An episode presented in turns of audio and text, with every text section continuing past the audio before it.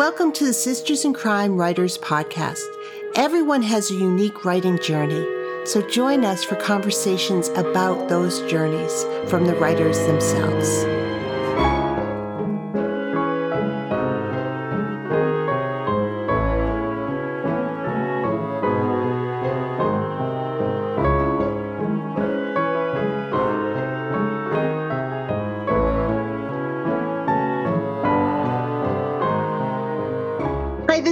This is the Executive Director of Sisters in Crime, and I am really thrilled to welcome Dean James to the podcast today. Dean James is the New York Times and USA best-selling author of the Cat in the Stacks mysteries under the name Miranda James. By day, he's a mild-mannered medical librarian. By night and on weekends, he's a serial killer who gleefully dispatches obnoxious characters so his sleuths, Charlie Harris and Diesel, can have fun solving murders. Thank you so much for being on the podcast. Well, Julie, it's my pleasure. Thank you so much for inviting me. Oh, I, am so looking forward to this conversation because you've had such an interesting career. Um, but let's start at the very beginning, as I like to do on this podcast. When did you um, say to yourself, I want to write a book, especially a fiction book? You wrote nonfiction at the beginning, and I want to talk about that. But when did you say, I want to write a mystery? When I was 12. Yeah, I was deeply enamored of uh, Nancy Drew it was yeah. still one of my all-time favorite characters. And Trixie Belden, another uh, girl sleuth. Uh, Trixie lived on a farm, like I yeah. did, except she was in uh, New York and I was in Mississippi. And of course, Nancy was an only child like me. But uh, I just love the fact that they had adventures and stuff. And I just became fascinated by mysteries. So I decided, you know, it took me a while to figure out, you know, people actually sit down and write these books. They don't just magically appear. So I thought maybe I can mm-hmm. do that. And so I wrote a very bad knockoff of, you know, sort of a combination of Nancy Drew and Trixie Belden. Um, you know, a, a, girl who was an only child who lived on a farm, and there was missing Civil War gold and, you know, stuff like that. And I actually wrote it. It was basically a, a long short story. I don't think it was even quite a novella, but one of my aunts had a typewriter and she typed it up for me and I sent it to the publisher of the Trixie Belden books, which was the Whitman Company. And um, I got back a badly mimeographed uh, rejection letter, which sort of dampened my spirits. As you know, as a 12 year old, I didn't know how to handle rejection. So I put those uh, writing dreams on hold until I was in graduate school quite a few many years later. And uh, that's when I really wanted to become a published writer. I was in graduate school to get a PhD in history, and uh, and I tell people there's really no corollary between my being in graduate school and wanting to murder people, but you know, uh, take it for what it is, you know. But uh, I wrote uh, my first adult mystery, I think, probably the summer of 1985. And by then, I'd begun working at Murder by the Book in Houston, uh, where I worked for 30 years. And um, I had met um, a couple of people in the mystery community, um, including uh, Suzanne Kirk, who was the longtime editor at Scribner. I'd met her at a mystery conference in Houston. And so I sent it to her. And she wrote back that she enjoyed the characters and settings and stuff, but it just wasn't quite what they were looking for. So, you know, I put that on hold because I had to finish my PhD and stuff, but I didn't give up, you know, wanting to write. Uh, but uh, as you mentioned, I was published in nonfiction uh, before I managed to sell any fiction. So uh, the nonfiction was my entree to New York publishing. But let's talk about the, the evolution of you as a writer. So you're you're in graduate school getting PhD, which I, I can't even imagine the work um, mm. and and the, the switching of the brain to go into fiction. Um, did you as you were thinking and, and working on uh, your novels did you or, or, or, establishing yourself as a mystery writer did you take craft classes? I, I, I love that you worked at a mystery bookstore you went to conferences early so i mean you were getting part of the community and, and doing all that. But how did you build your craft as a mystery writer? Well um, a couple of things. Uh, for one thing the you know the reading and the kind of work I had to do, you know, to get a PhD in history, um, it helped me develop, you know, my sense of logicalness. I'm not sure that's a word, mm-hmm. but um, anyway, uh, and I'm a very linear thinker. I think partly because of the training in history, because you have to look at things and analyze them and see how they're put together. You know, to come up with your interpretation of, of a set of facts or what have you. Um, and I never, I never, other than a creative writing course in high school, uh, that's the only writing class I've ever taken, except for uh, I did take Mary Blount Christian's uh, class uh, in Houston on writing for children. Uh, she was the author of the hmm. Sebastian Super Sleuth Mysteries, which were adorable mysteries for kids. And she was a very good teacher. Uh, but that, that's the only formal instruction um, I had. Basically, I learned from reading you know, and I think, and I, you know, I'm not going to diss writing classes because I know they they work for some people, but for me, the apprenticeship was reading hundreds and hundreds and thousands of mysteries and absorbing that structure. You know, because I'm I'm one of those people who doesn't really plot out in advance. But I think, you know, the structure of a mystery is sort of deeply ingrained in my consciousness now after having read. Oh, I've been keeping a reading list since May of 1984 and that doesn't count all the books I've read since then. And since 1984, I've read almost 5,000 books. Wow. Yeah. I mean, yeah. part of that, the numbers jumped up really quickly when we were writing by a woman's hand because I was reading a book every day. yeah. So that pumped yeah. up the numbers, but still. But, you know, if you read the really good stuff and then you read mm-hmm. some of the bad stuff, mm-hmm. you know, mm-hmm. and if you can learn to tell the difference, what makes mm-hmm. the good mm-hmm. one good and what makes the bad one bad, then, you know, there you have it. And plus, you know, my books are kind of modeled on the old fashioned, you know, Agatha Christie, Dorothy Sayers, Margery mm-hmm. Allingham, those kinds of books with influences from more contemporary writers like the late Barbara Mertz, uh, aka Elizabeth mm-hmm. Peters Barbara Michaels, who was, you know, one of the, my very favorite writers in the world and favorite people too. You know, so I, I just I think all those influences I sort of, you know, sunk into my brain somehow. And, uh, you know, plus I've always been, you know, an A, an A student in English. So I learned my grammar early on. I had great teachers in junior high and high school who pounded grammar and sentence structure into my head. And then I took Latin, which is even better for learning sentence structure. So I just, I think those classes, that foundation was really what I think made a difference for me. I love. Um, I'm also a Barbara Mertz fan, though I never got to meet oh, her, unfortunately. Um, but I'm, no, I'm a, a, huge. You know, I'm re-listening to Amelia Peabody. That's what I do in the summer. Um, but I, when I when you were learning and reading, I mean, when you're reading five thousand books, you're reading all types of genre, the subgenre, you know, were they all in, you know, I'm sure they're not all crime novels, but um, what drew you to the crime novel genre? I mean, Trixie and, and Nancy were your gateway drugs, but, you know, what made you say that this is the genre I want to write in? You know, I never assumed I'd write anything really different because I loved mystery so much because I graduated from you know, the, all the the kid detectives. You know, I read the Hardy Boys and Nancy. I mean, uh, Judy Bolton and the Dana Girls, and uh, some of the other boy detectives and things. You know, and I still have a huge collection of them. You know, because I kept all my Nancy Drew books and stuff. Mm-hmm. And uh, and I graduated from there. One of my aunts belonged to uh, the book club.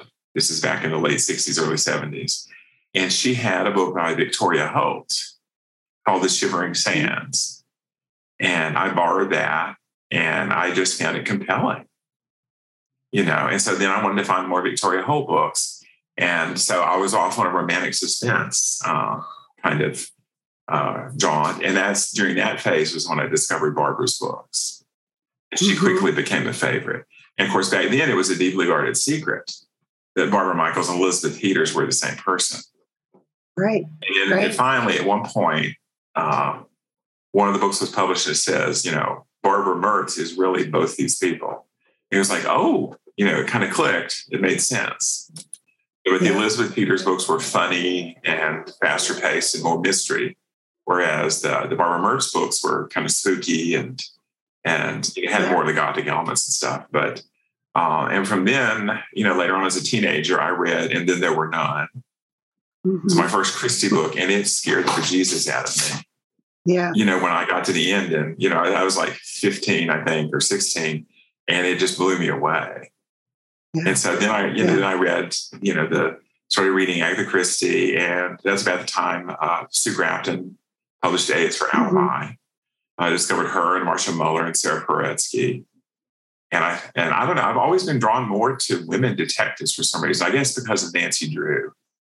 Mm-hmm. I thought, you know, you know, the plucky heroine kind of thing. But uh, because, you know, I read the Hardy Boys, but I didn't identify with him because I grew up on a farm, and an only child, and I didn't have a brother. We didn't have motorcycles to ride. We didn't get to ride speedboats and that kind of thing. So, you know, I, I just felt I had more in common with with those girl detectives, you know. So, but it's you know that's sort of the progression. And then when I moved to uh, to Houston in 1981 to go to grad school, I discovered Murder by the Book, which was very close mm-hmm. to campus. It had been open a year, and then that and Martha Farrington, you know, who is now one of the dearest people in the world to me, who owned it for so many years, uh, she'd say, "Well, have you tried so and so? Have you tried so and so?" And we have very similar tastes.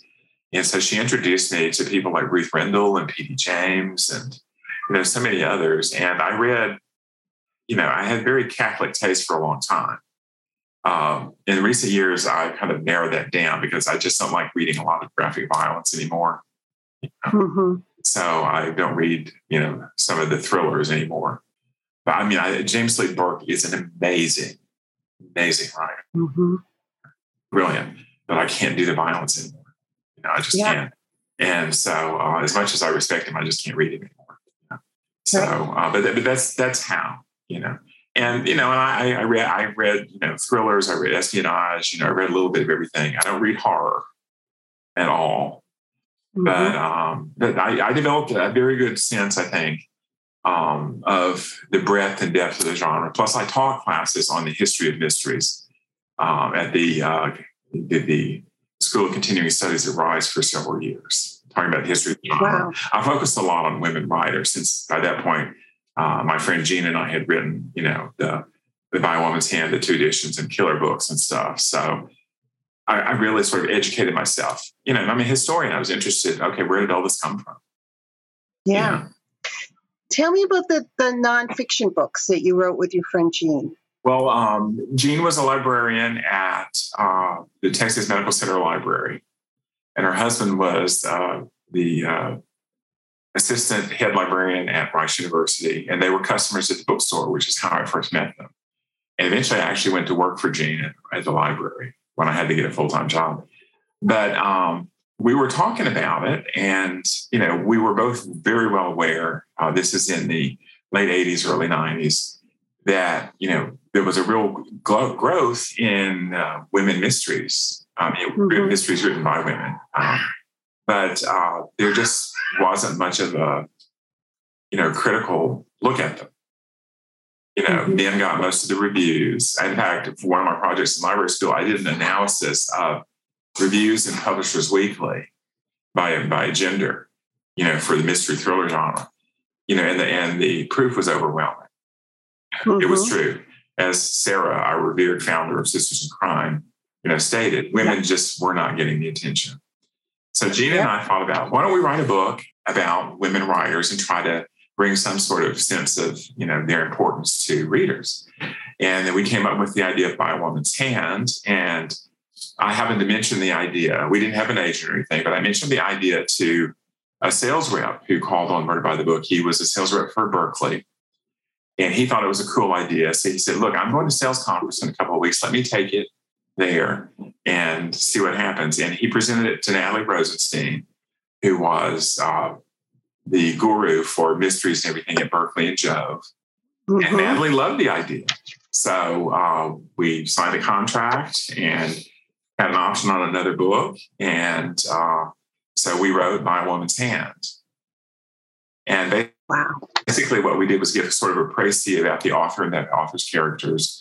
And at the end, we said, like, if you like Sue Grafton, you might like these writers, you know, to help people explore the genre further. And I think we wrote uh, about about 250 writers, and we focused on contemporary writers because the focus was, you know, this new fluorescence of women writers writing about women mm-hmm. characters. And uh, so we focused on on those writers. We didn't do Agatha Christie, we didn't do Dorothy Sayers, we didn't do you know the older writers because we really wanted the focus to be on the new wave of contemporary writers.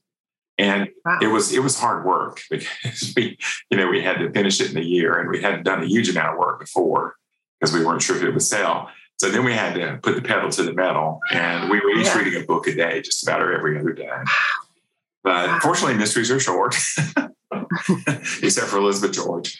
Um, you know, uh, God bless her. But uh, uh, so so we managed, and you know, there there were just so many cool mysteries who you know eventually there was a downturn in the market and a lot of writers got dropped as it happens every mm-hmm. few years it's a cycle and uh, but there were so many really cool writers with cool series and stuff it was great fun reading these people you know and i i regret that some of them you know couldn't hang on because their series were so much fun you know but but that's how we got started and then a couple years later we did an update because there were even more writers so we added those and then by that time, the wave had begun to, to pass a little bit. And but we did write uh, killer books, which included both male and female writers and older and newer writers.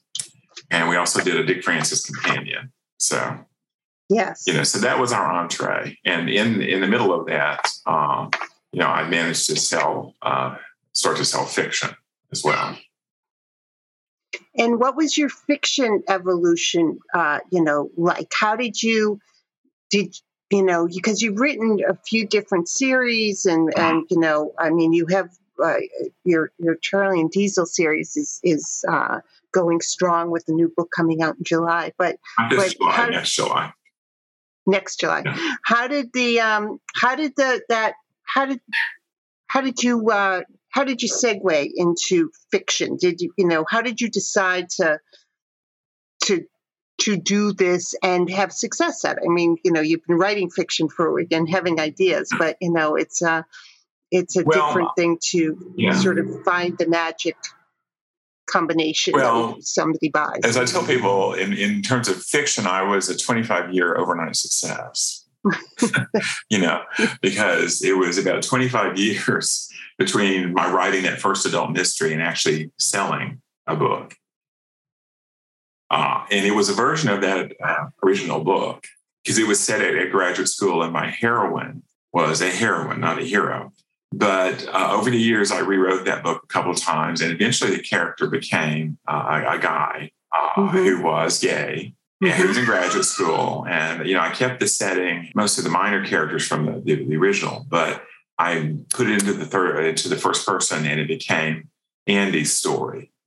And um, that book finally sold in 2005 to a mm-hmm. small press who'd originally published my first two mysteries, um, which were newer books that I had written. Um, they were uh, a little small press in East Tennessee in Johnson City. Uh, they were Mountain Press. They were looking to start publishing some uh, Southern mysteries. And a really good friend of mine, Deborah Adams, who wrote the Jesus Creek series um, uh, for Ballantine, uh, was working with them, and she said, "Don't you have something in the in a drawer?"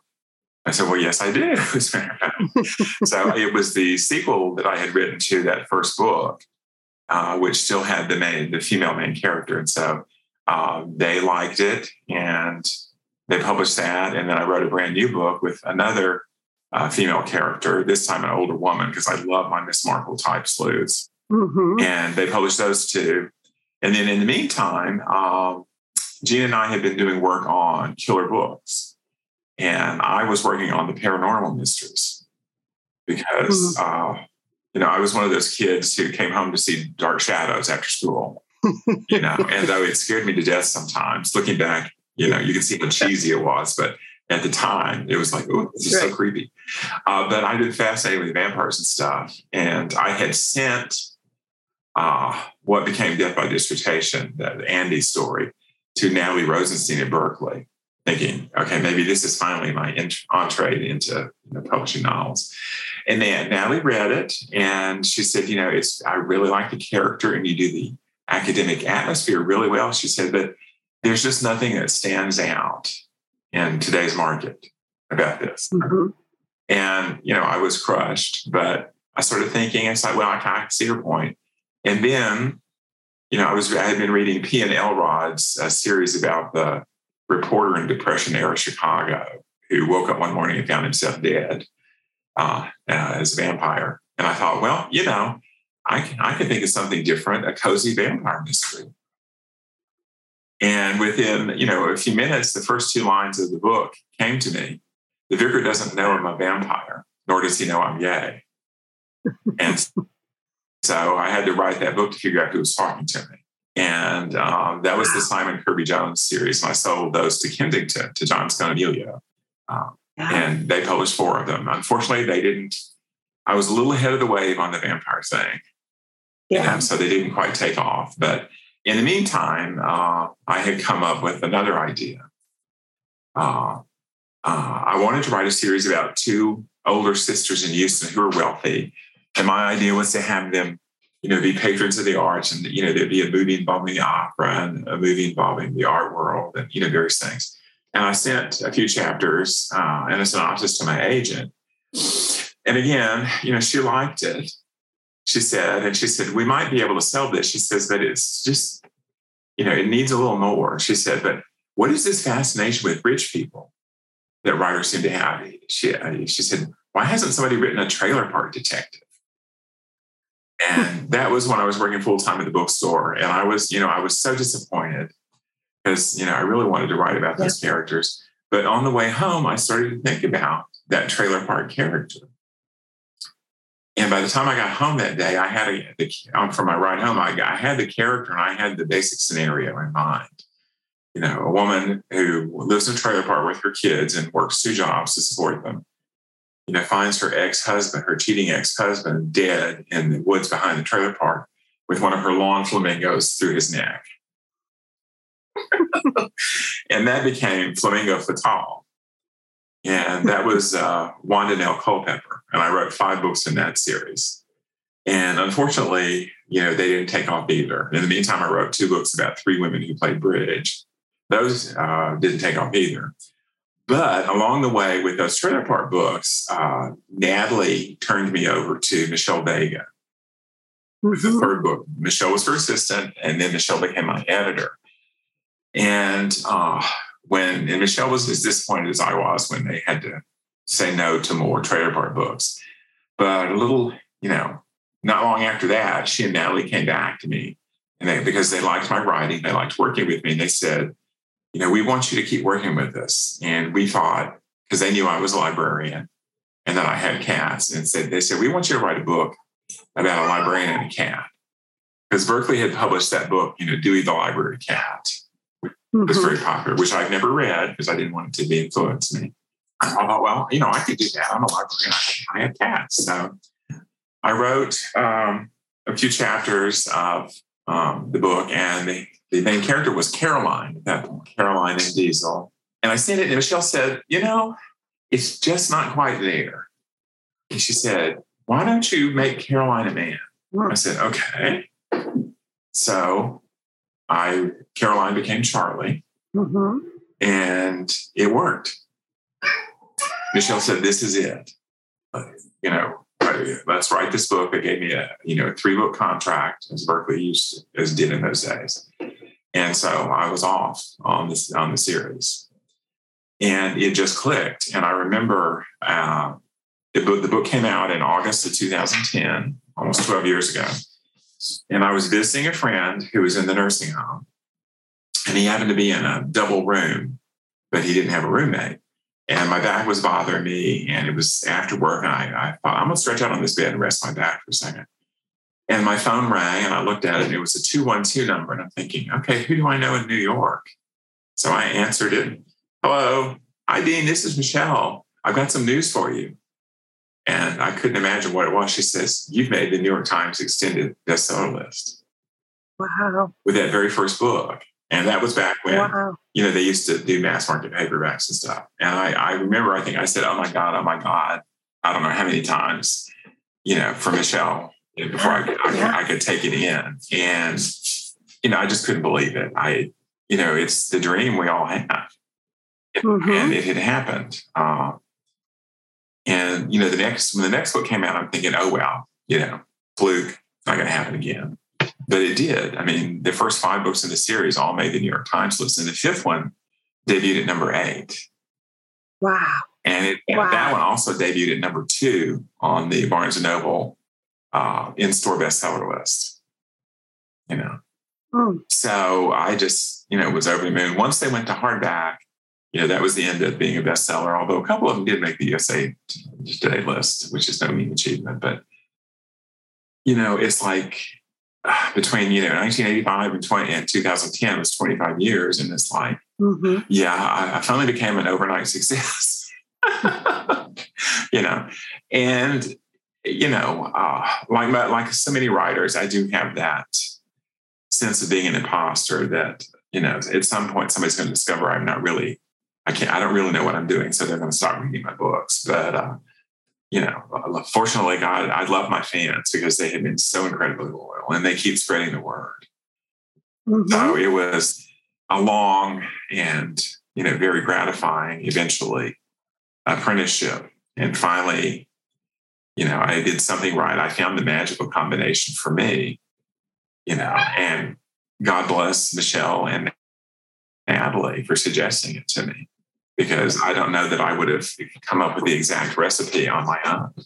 And I have to say, give props to Michelle because she is truly an editor. She reads the books and she edits them.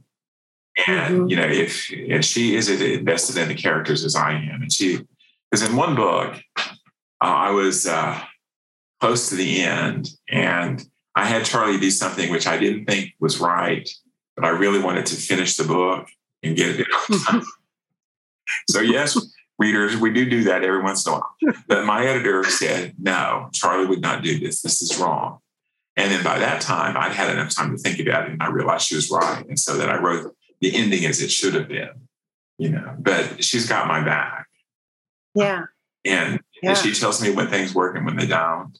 And she tells me if the line editor doesn't understand something, that I can ignore it Mhm. because I mean the copy editors have been great. Berkley has some great copy editors, but most of them have never lived in the South. you know, and they do not understand some Southern expressions. So I occasionally have to explain them to them, but uh, but otherwise, you know, it's it's been a great process. And I mean, I if uh, Michelle can't retire until after I do. That's all there is. To it. I, I think a lot of people hope she doesn't retire. yeah. good She has time. really built up a great uh, cadre of writers. She really is wonderful.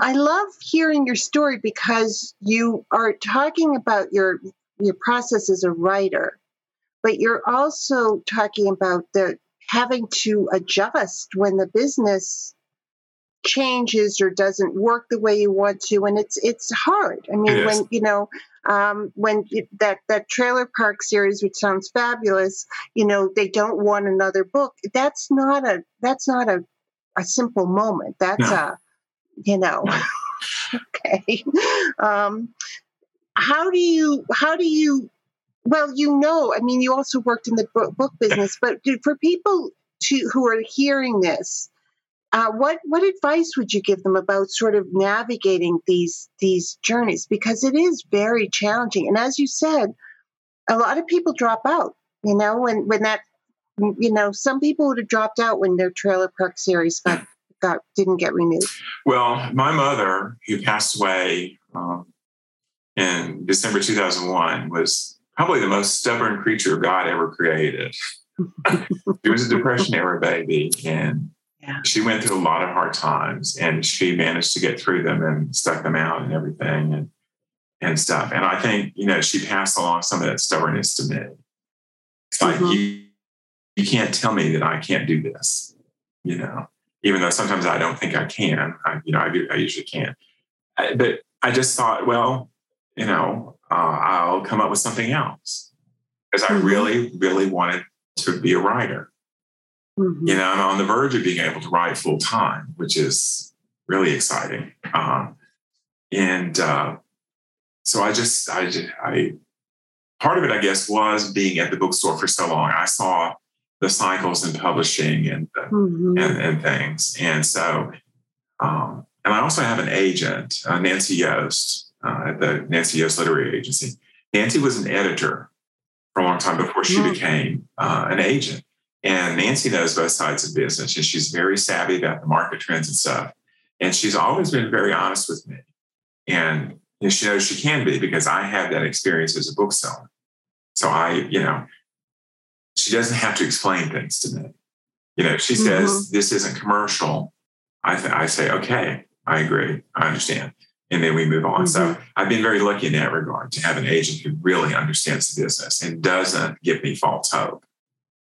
Mm-hmm. You know? Mm-hmm. So that that I think is part of it, but part of it is just you have to be willing to reinvent yourself if you really want to write and you write what means something to you.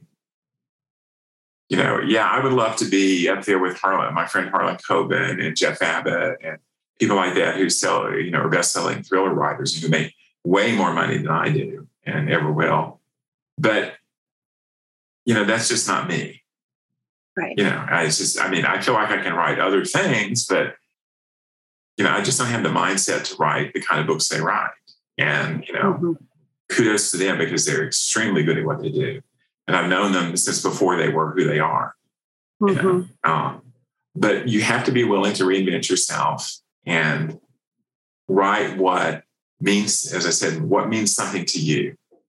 You know, don't try to write just because, you know, you think you could be the next James Patterson. Right. Yeah, that job is filled yeah, it's never going to be open. he's going to be writing years after he's dead, you know, yeah. just like some of these other people.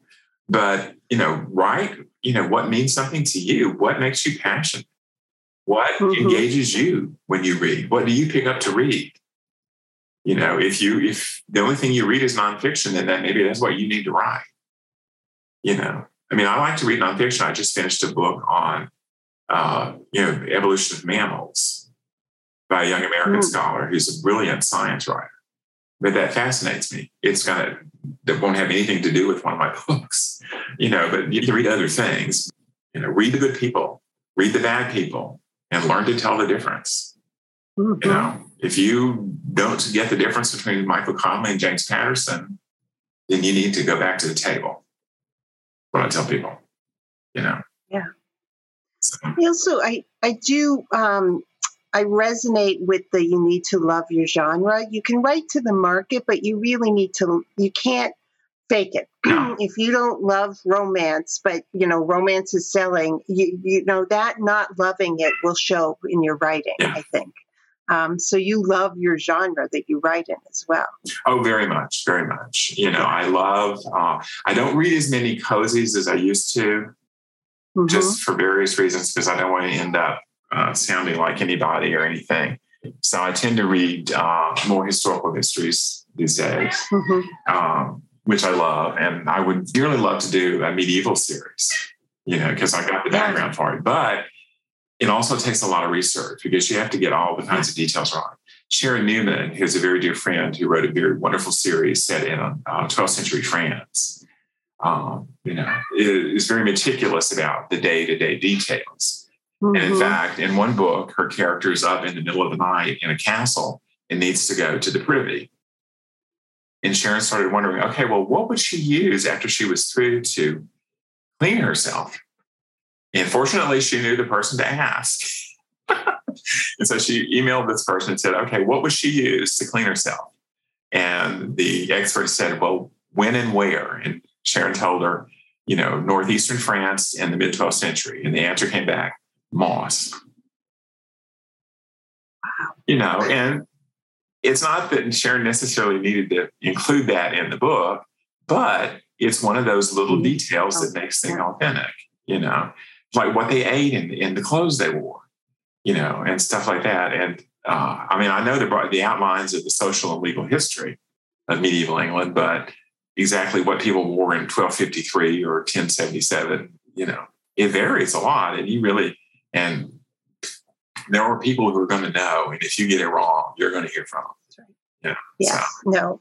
Historical mystery readers will call you out Right. if you don't get Yeah. all those Yeah. details right. Yeah, So, and I and I love you know Regency romances. Georgette Heyer is one of my all-time favorite writers, and um, and I've also read a lot of other Regencies, um, uh, the so-called sweet ones. You know, they were the category ones for so many years, and uh, and I belonged for a long time to a Regency group on Yahoo.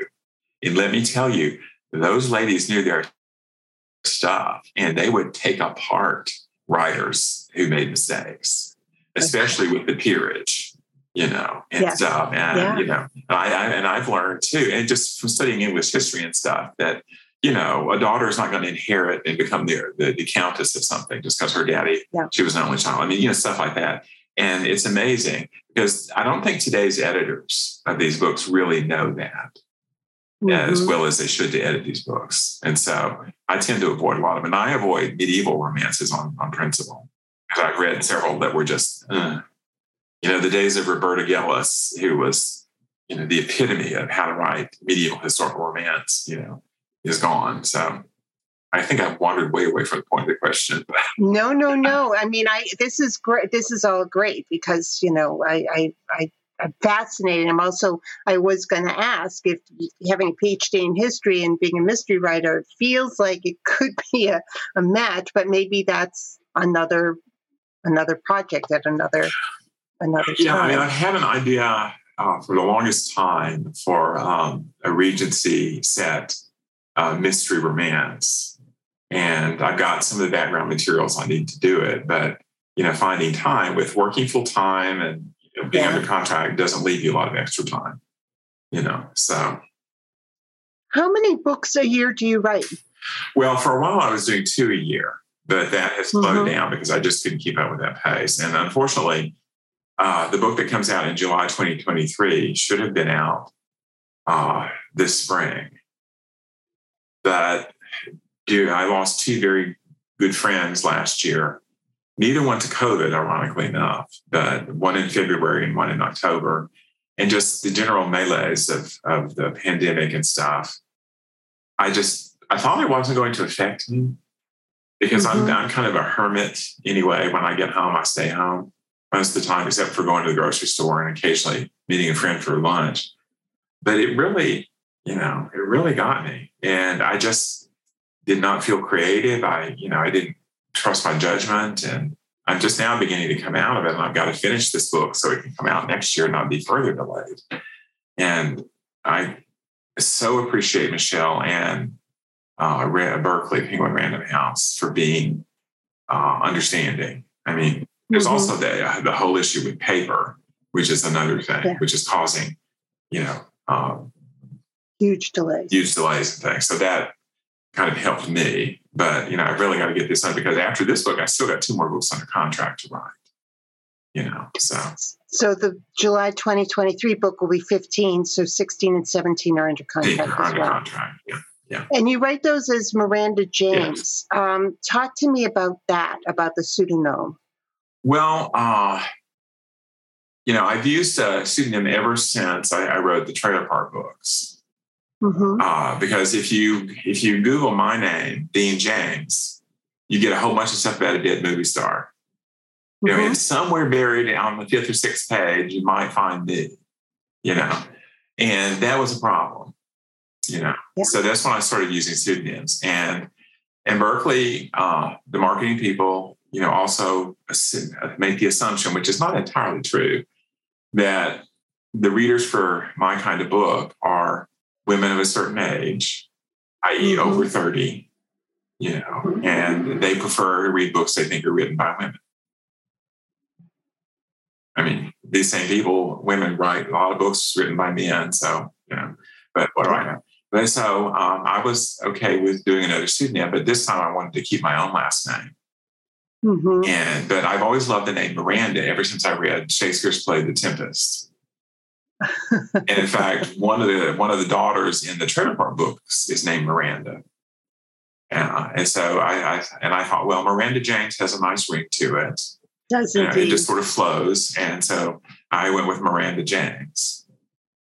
And and so chances are good you're going to be Miranda James for a while I, because so. Miranda I- James I- is selling well. yeah, I mean, because you know, I also wrote a spin-off series of four books featuring the Southern Ladies, who were two uh, sisters uh, who were characters in the, in the Cat in the Stacks books, and unfortunately, they were just not catching on enough. So, but they they still appear as characters in, the- in the series because uh, they're just too much fun to let go of. So, what's your process like um, for for writing a book? I mean, you did mention. I think that this is also so um, important for people to hear. You work full time. I mean, you're you're a librarian. It's uh, you know, and that's.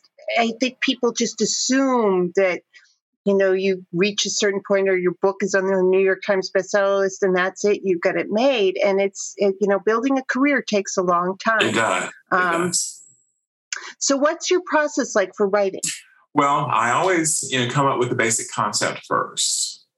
hmm Uh, for example, um, the book that came out last year, What the Cat Dragged In, uh, I took uh, a little bit of a page out of my own family history. And I thought, what if Charlie finds out that his grandfather's uh, farmhouse, his paternal grandfather's farmhouse, really didn't go out of the family? What if Charlie finds out he's just inherited it? Uh, you know, and you know, his grandfather died when he was about five or six years old, and he hasn't seen that house since because his grandfather left it to somebody with on a lifetime lease, and when that person died, it came back to the family.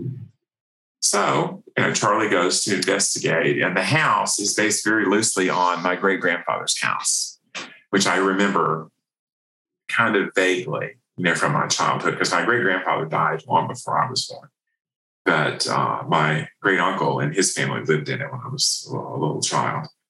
But anyway, uh, Charlie takes Diesel and they go to look around the house. You know, Charlie remembers things, and you know, it was part of a way. The whole idea was for for me to partly indulge in a little bit of nostalgia for family history and stuff. And uh, and while they're there, they go up into the attic, and Charlie's looking around, and Diesel goes off on his own, and Diesel finds something in an old wardrobe. And Charlie hears this thunk and he goes and looks, and Diesel's sitting there with a skull.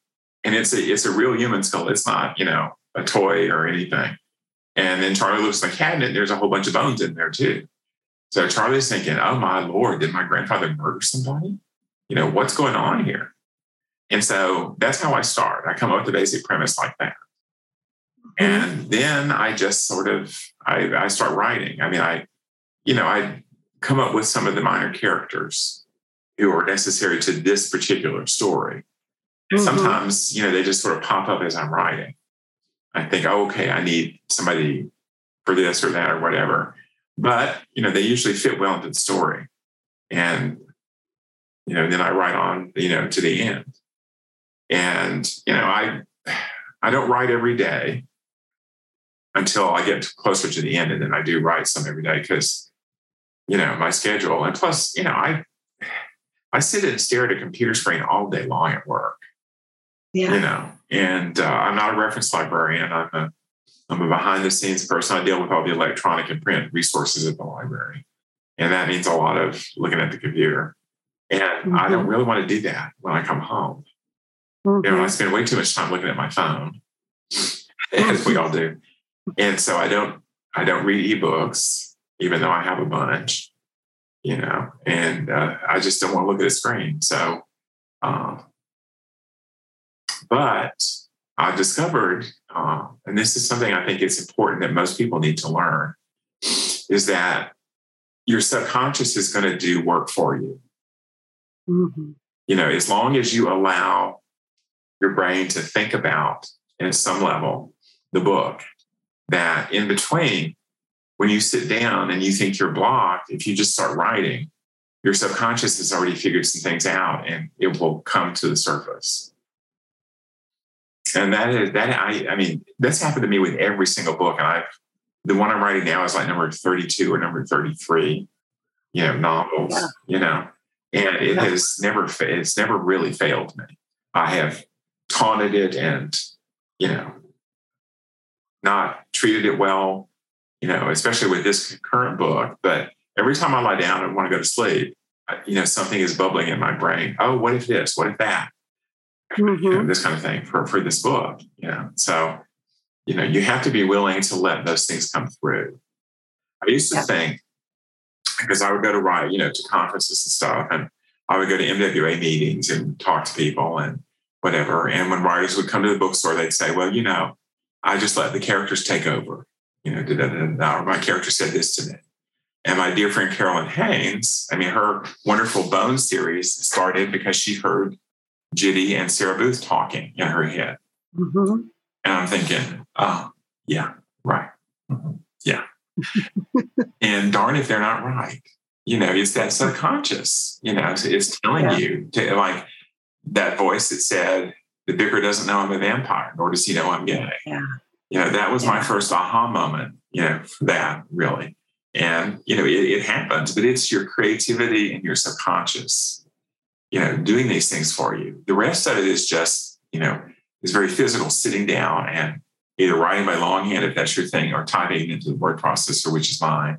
If I had to write a book longhand now, I don't know what I'd do. Okay. You know, but um, I'm so wedded. Or type it. yeah, I'm so wedded to yeah. the, the word processor. But you know, trust you know, trust your subconscious and let your subconscious do its job. Mm-hmm. And I think that is what sets writers apart from you know people who who don't think they can write. You, have got to be mm-hmm. willing to let that subconscious work and help you. Mm-hmm. So I, I say, and I am not a very disciplined person because I would rather do nothing than do something any day of the week. yeah. But um, you know, if you can discipline yourself just enough to keep that subconscious working and then listen to it and do what you've got to do, you know, then things will come out okay. Uh, Nora yeah. Roberts, the one time I had heard Nora Roberts speak, she came to the bookstore. And one of the people in the audience asked her, What do you do about writer's block? And I'll never forget what she said. Nora said, You know, writing is my job, and I sit down and do it every day. Do you think a plumber shows up to do a job and says, Oh, I can't do this, I've got plumber's block? the woman has a no. point. I mean, who's going to argue with Nora Roberts? Right. You know, Right. And if you don't know who Nora Roberts is, look her up. right. Yeah. Or JD Robb. I mean, she's, Robb, she's yes, exactly. quite the career. Exactly. She's, she's amazing. And, yeah, she is. You know, and she's just, I mean, an incredible storyteller. Yeah. You know. So. Yeah. Um, what surprised you most about the publishing journey?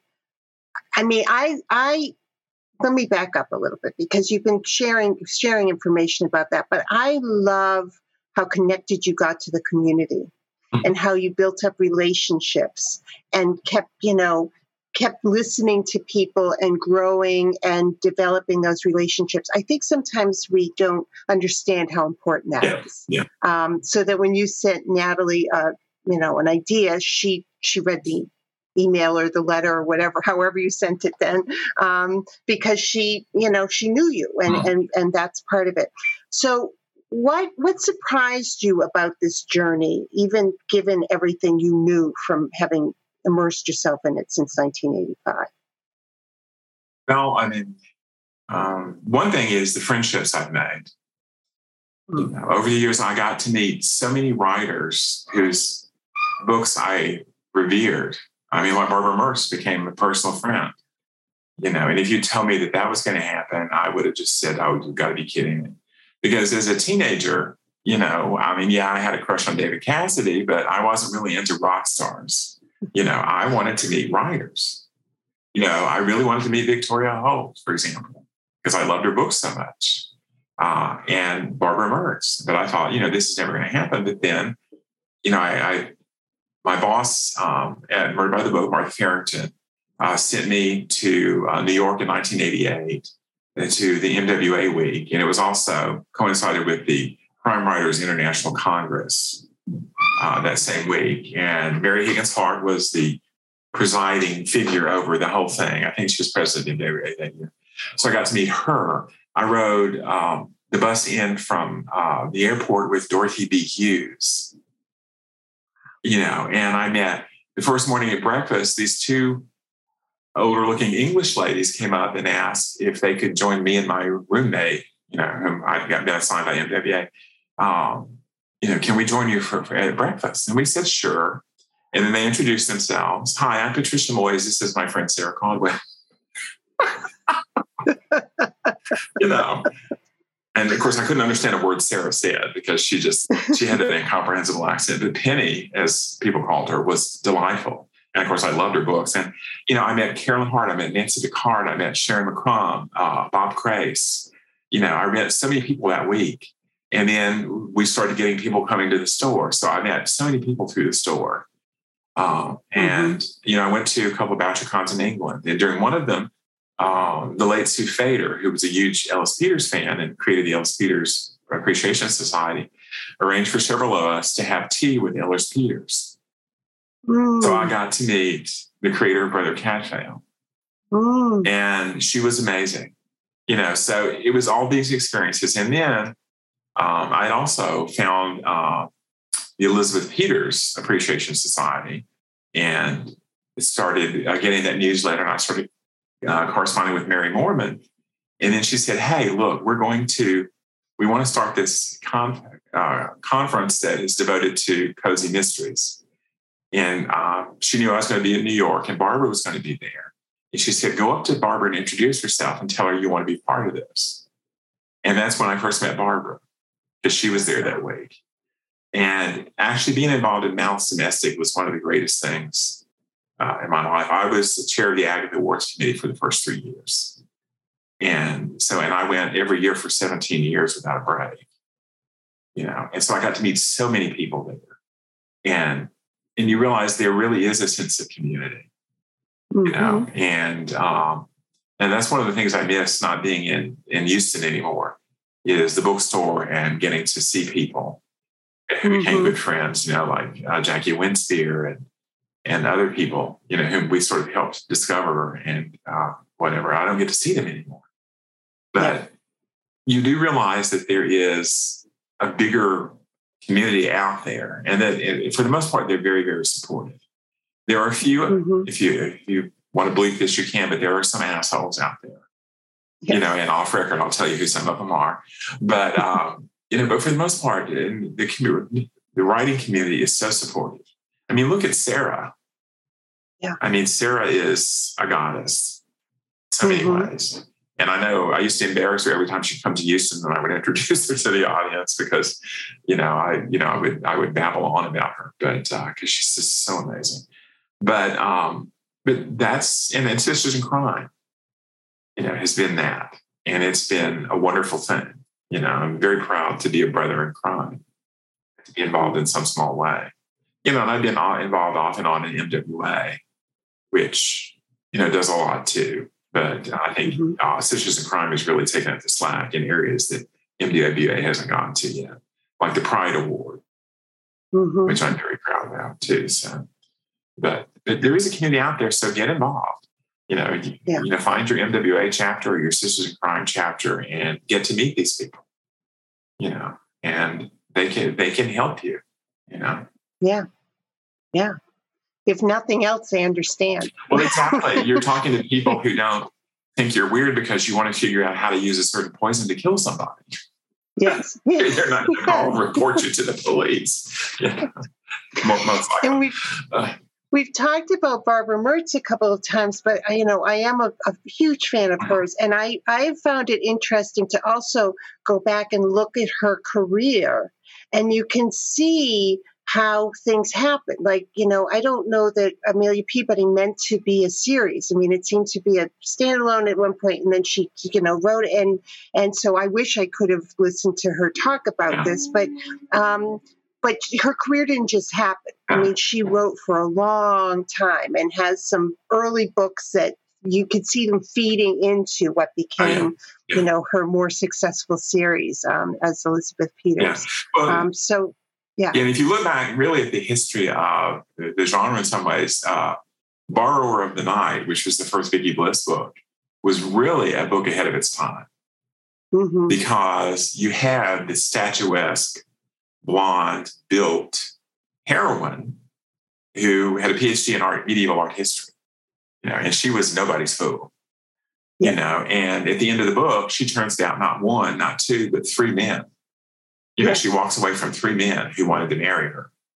You know, and uh, yeah. and I don't think that was necessarily intended to be a series either, but I think Barbara, you know, just found those characters interesting, mm-hmm. and uh, you know, just wanted to go back to them. You know, with Amelia, I mean, I don't think. Yeah you know, after a while, she just said, I've got to go back. I you know, need to see, uh, you know.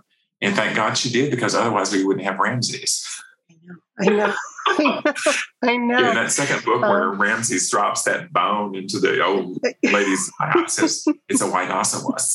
You know, I mean, Barbara had such an exquisite sense of comedy. You know. Yes. But uh, yes. Uh, you know, and I'm I'm so glad for her that it happened. I mean, because she deserved yes. that success. But I mean, she worked so hard for it for years, yeah. writing two books yeah. a year, supporting two kids, you know, after divorce. And, you know, I mean, she she deserved all that success. Yeah. She was also generous because, oh, you know, when you talked about the um, you know, founding of Malice Domestic and wanting to do this, that's not a small thing to sort of be part of and, and for you to be part of. I mean, that's that's been a huge part of the community. Well, yes, exactly. Um, and Barbara underwrote that first, probably the first two or three, you know, guaranteed yeah. like the hotel bills and that kind of stuff, you know. So it, yeah. she really was a major part of that. It wouldn't have happened without her. Yeah. No, it's uh, giving back as you do and as other people do is also such an important um, important part of the journey. Yes, um, it is. for sure. Yeah. You know, and I'm yeah. lucky enough that I'm in a vantage point where, you know, I have some wisdom of some sort, you know, to share, and I'm happy to share it if it if it helps anybody. You know, but every writer, you know, one thing you know you have to learn is that, you know, one size doesn't fit everybody. Right. One size may only fit one person. You know, um, Joan Hess and Sharyn McCrumb told the story about uh, one time they went to uh, a writers' conference in uh, either Arizona or New Mexico, which Joan referred to as the home of the Earth Shoe people. And this one woman got up and she wanted to know what writers eat. You know, I mean, I'm sorry, but what you eat is not going to have any bearing on what you write. you know, but you know, I've seen it myself in you know over 30, 35 years or more of going to uh, writers things that people tend to think that you're published. And so you know that one little key that's going to make it happen. And I'm sorry, there isn't one little thing that's just going to make everything turn around for you. You know, I mean, you just have to persevere. And if project A doesn't sell, then think about project B and C and D and E and F and G and H, you know, mm-hmm. because if, you know, if you're determined to be a writer, you have to keep learning and you have to learn to realize what's wrong with project A because it didn't sell. Yeah. You know, and listen to people. You know, and don't ask your grandmother and your cousin Fred to be your critics. Because unless they hate you, they're not going to tell you the truth. right. you, know, right. you know, you need to right. find that community. You know, writers groups are not for everyone. Uh, but mm-hmm. I, I was part of a very good writers group in Houston, and I tried to stay in it after I moved, but it just technically it just wasn't working. But they were great people, and they helped me uncover some of my weaknesses, and I learned how to avoid those. And also, when I go back and read through things, I can catch those things and correct them. Mm-hmm. You know, and so mm-hmm. that really helped me sharpen things up. So, you know, find if you can find a good critique group but you know, but beware, there are always toxic people working in those. If yes. you're not careful. And we had to get rid of one in our um, writers group, you know, and uh, and it, it's painful sometimes, but you just have to cut them out. Yeah, it's very important to to understand that too. That some people aren't actually looking out for your best interest. No, no, they they just yeah. they they love you know criticizing you. Yeah, yeah. not usually from a place of knowledge either. No, no. Well, I could talk to you all day, but what a tremendous conversation. And um, I'm going to put some links to some of these other books and series in the show notes so that people can find them. Um, but thank you so much for being a member of Sisters in Crime for all you do. And uh, thanks for a great and very encouraging conversation. Well, thank you, Julie. I, I, I love doing it. And, you know, if I can help anybody in any way, I, you know, I hope some of the things I've said will help people. I, I know it will. I know it will. So thank you so much, Dean. And it's good to finally meet you. It's nice to meet you too. I know. One of these days, it's, hopefully um, in person again.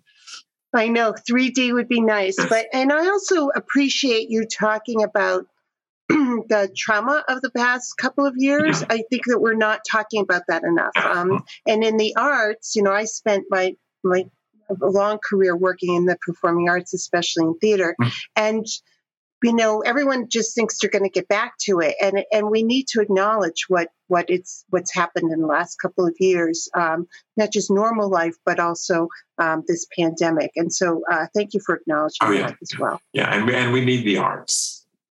Yes yeah. yes. Now more than ever. I mean a luxury. No. No. yes. No. No the arts are a necessity um, well, thank you again, and it was wonderful to meet you. You too, Julie. Thank you so much.